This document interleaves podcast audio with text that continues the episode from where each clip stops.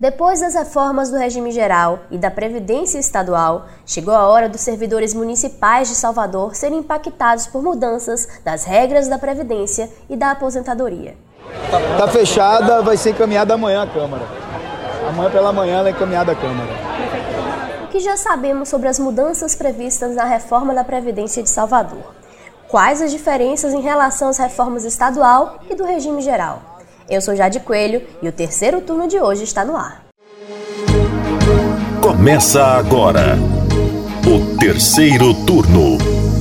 Um bate-papo sobre a política da Bahia e do Brasil.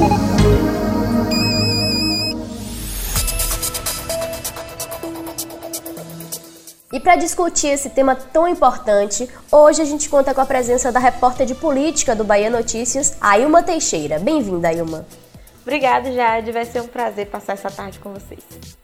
E quem completa a nossa bancada é o repórter de política Lucas Arraes.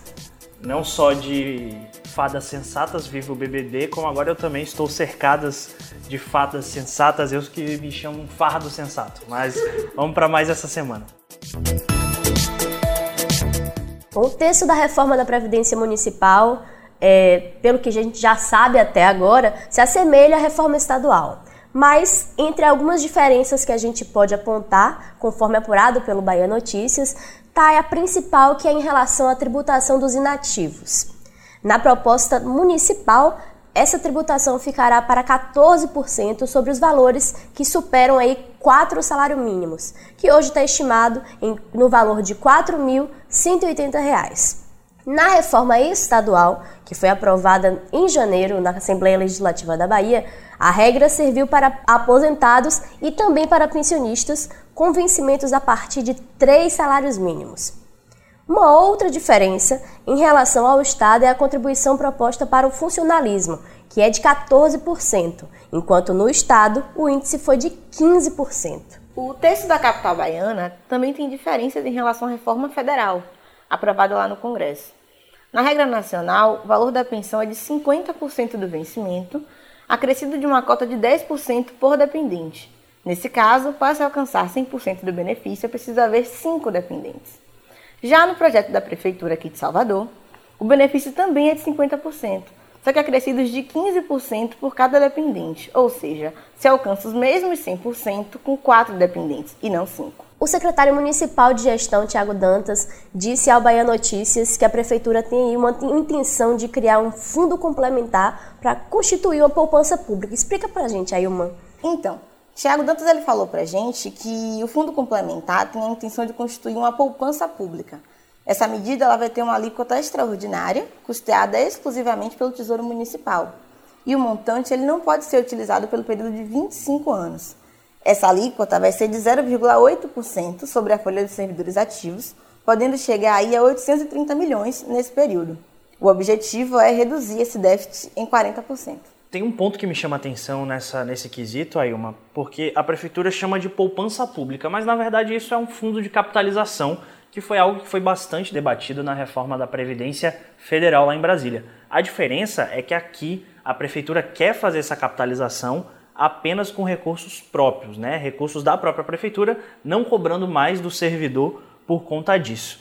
É, a gente grava nessa quarta-feira, para você que está nos ouvindo. A proposta ainda não chegou oficialmente na Câmara, ela está na mão do chefe de gabinete do prefeito ACM Neto, Caio Moraes. A gente obteve essas informações é, de maneira exclusiva e existem mais alguns pontos que chamam a atenção. Por exemplo, a prefeitura, numa estratégia de comunicação de amenizar essa reforma, promete muitas coisas que, na teoria, devem facilitar a vida do servidor. Entre elas, eles estão prometendo é, fazer uma gestão de dados dessa, dessa nova reforma, ou seja, automatizar todo esse processo de contabilidade e de gestão da Previdência Municipal. Com isso, é, isso seria uma nova realidade para a Previdência e, de acordo com, com o secretário Tiago Dantas, isso vai trazer melhorias práticas para esses pagamentos, e vai automatizar a atividade previdenciária no município. Bom, apresentados os principais pontos de mudanças do que a gente já sabe até agora, eu queria que Lucas Arraes falasse um pouco da tramitação da proposta. Bom, o líder da oposição da Câmara, o vereador Cidinho, já se manifestou sobre o tema, não foi, Lucas? Alguma manifestação do governador ou algum membro do Poder Executivo Estadual para que a gente possa ter um direcionamento na votação.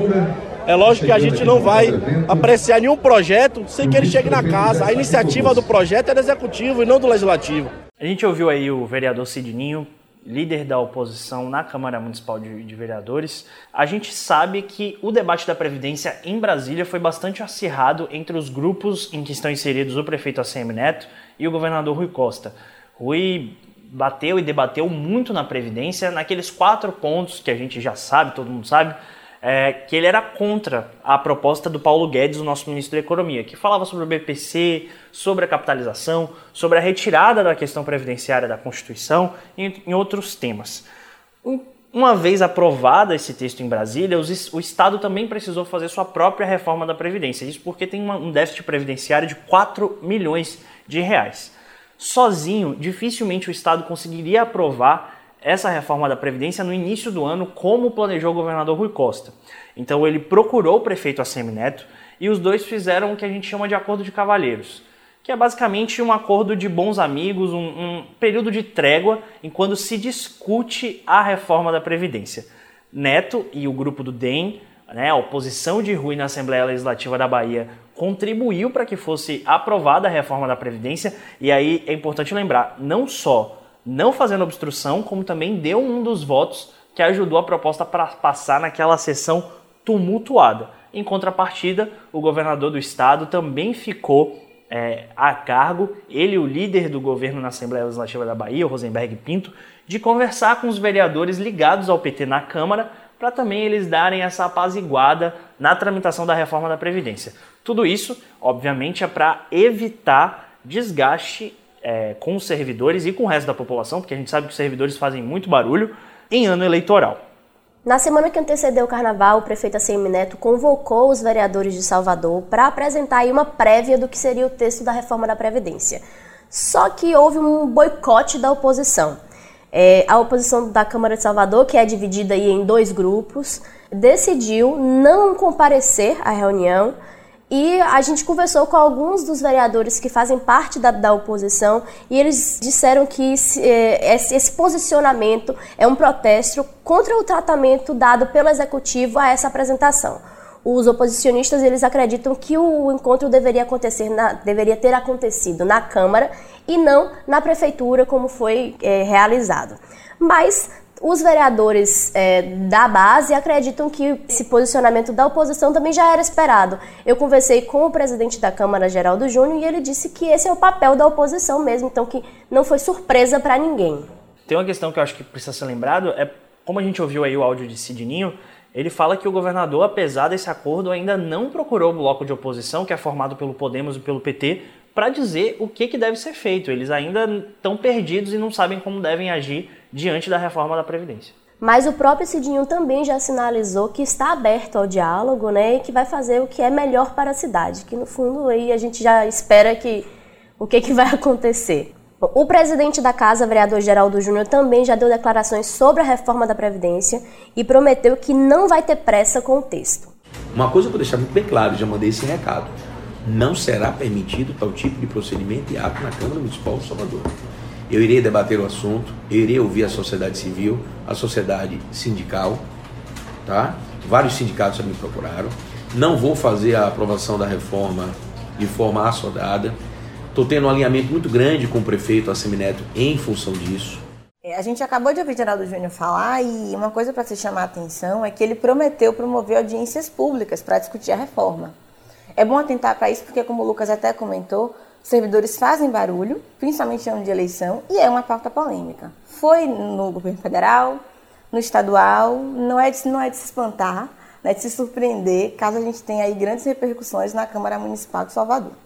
É, e eu acho que, inclusive, o que causou tanto problema na tramitação da reforma estadual foi o tempo, né? O governador Rui Costa apresentou a reforma no início do ano, em menos de 16 dias em análise na Assembleia Legislativa da Bahia, ela estava aprovada, em comparação à Câmara Federal, que passou mais de seis meses se debruçando sobre a proposta. Exatamente. Agora, no, no governo municipal, a promessa é, de fato, de fazer o processo lento, eles não têm pressa, não tem um prazo ainda previsto de, de estimativa para quando ter esse texto aprovado, mas vamos ver como é que vai repercutir isso aí. E assim, aqui ao Bahia Notícias, Geraldo Júnior ele afirmou que o formato também não está definido. O formato que eu digo é de como vão ser essas audiências públicas para que a população possa participar e discutir esse texto. Porém, ele disse também que esses debates devem acontecer de maneira segmentada. Além disso, a expectativa é de aprovar esse texto até o antes da eleição municipal, em outubro, ou pelo menos até o fim do ano, já que o prefeito ACM Neto tem dito aí que não quer deixar essa discussão para o seu sucessor. Eu queria chamar a atenção para um ponto aqui, ainda sobre os servidores, é que eles já estão se articulando né, e também já estão reclamando do tratamento que vem sendo dado a eles. Também no início de fevereiro, antes do carnaval, o Sindicato dos Servidores da Prefeitura de Salvador, o Sindiceps, realizou uma assembleia geral para discutir esse tema. E a reclamação deles é de que o, o executivo não tem aberto diálogo. Jade, aqui para o Bahia Notícias, o coordenador geral do movimento dos servidores, o Bruno Carianha, chegou a dizer que o prefeito Assemineto vem tomando atitudes ditatoriais em relação à conversa com esses sindicalistas. Ele comparou o comportamento da gestão a uma bolha que não se abre espaço para dialogar com o trabalhador. É, essa discussão é muito sensível, porque a gente sabe da necessidade de fazer uma reforma da Previdência. Isso é claro, a cidade tem 7 bilhões de reais em déficit previdenciário, algo que se não for resolvido agora pelo prefeito Assemineto, vai ter que ser resolvido por alguém. Inclusive eu queria destacar talvez nem seja, talvez não, com certeza isso não é um problema que vai ser resolvido pelo prefeito Assemineto, porque o próprio prefeito diz que essa, essa reforma, que inclusive ele gosta de exaltar que tem regras mais brandas, atinge apenas 40% do déficit de 7 milhões. Ou seja, mais da metade desse, desse orçamento deficitário ainda vai ficar deficitário sem saber ainda, a gente ainda não sabe como vai ficar isso para o futuro. Bom, o déficit da prefeitura é de 7 bilhões e o do governo do estado era de 4 bilhões. E a gente segue por aqui acompanhando as novidades e toda a tramitação da reforma da Previdência. Esse assunto ainda vai dar panos para manga, muita água vai passar por debaixo dessa ponte. Terceiro turno. terceiro turno de hoje vai ficando por aqui. Obrigada a você, ouvinte. Obrigada aos meus colegas Ailma Teixeira e Lucas Arraes. Muito obrigado e seja bem-vinda, Ailma, ao time do terceiro turno. Pois é, agora oficialmente no grupo. Sei que ainda vamos voltar a discutir a reforma da Previdência Municipal aqui, então até semana que vem. Muito melhor Ilma do que Rodan, deixou mais, mais bem frequentado o terceiro turno. Se você quiser falar com a gente, é só mandar uma mensagem para o Twitter do Bahia Notícias ou postar o seu recado usando a hashtag Terceiro Turno BN. O programa é gravado na redação do Bahia Notícias e hoje contou com a presença dos repórteres Jade Coelho, Lucas Arraes e Ailma Teixeira. A edição de som é de Paulo Vitor Nadal. Você ouviu o Terceiro Turno, o seu podcast semanal sobre a política da Bahia e do Brasil.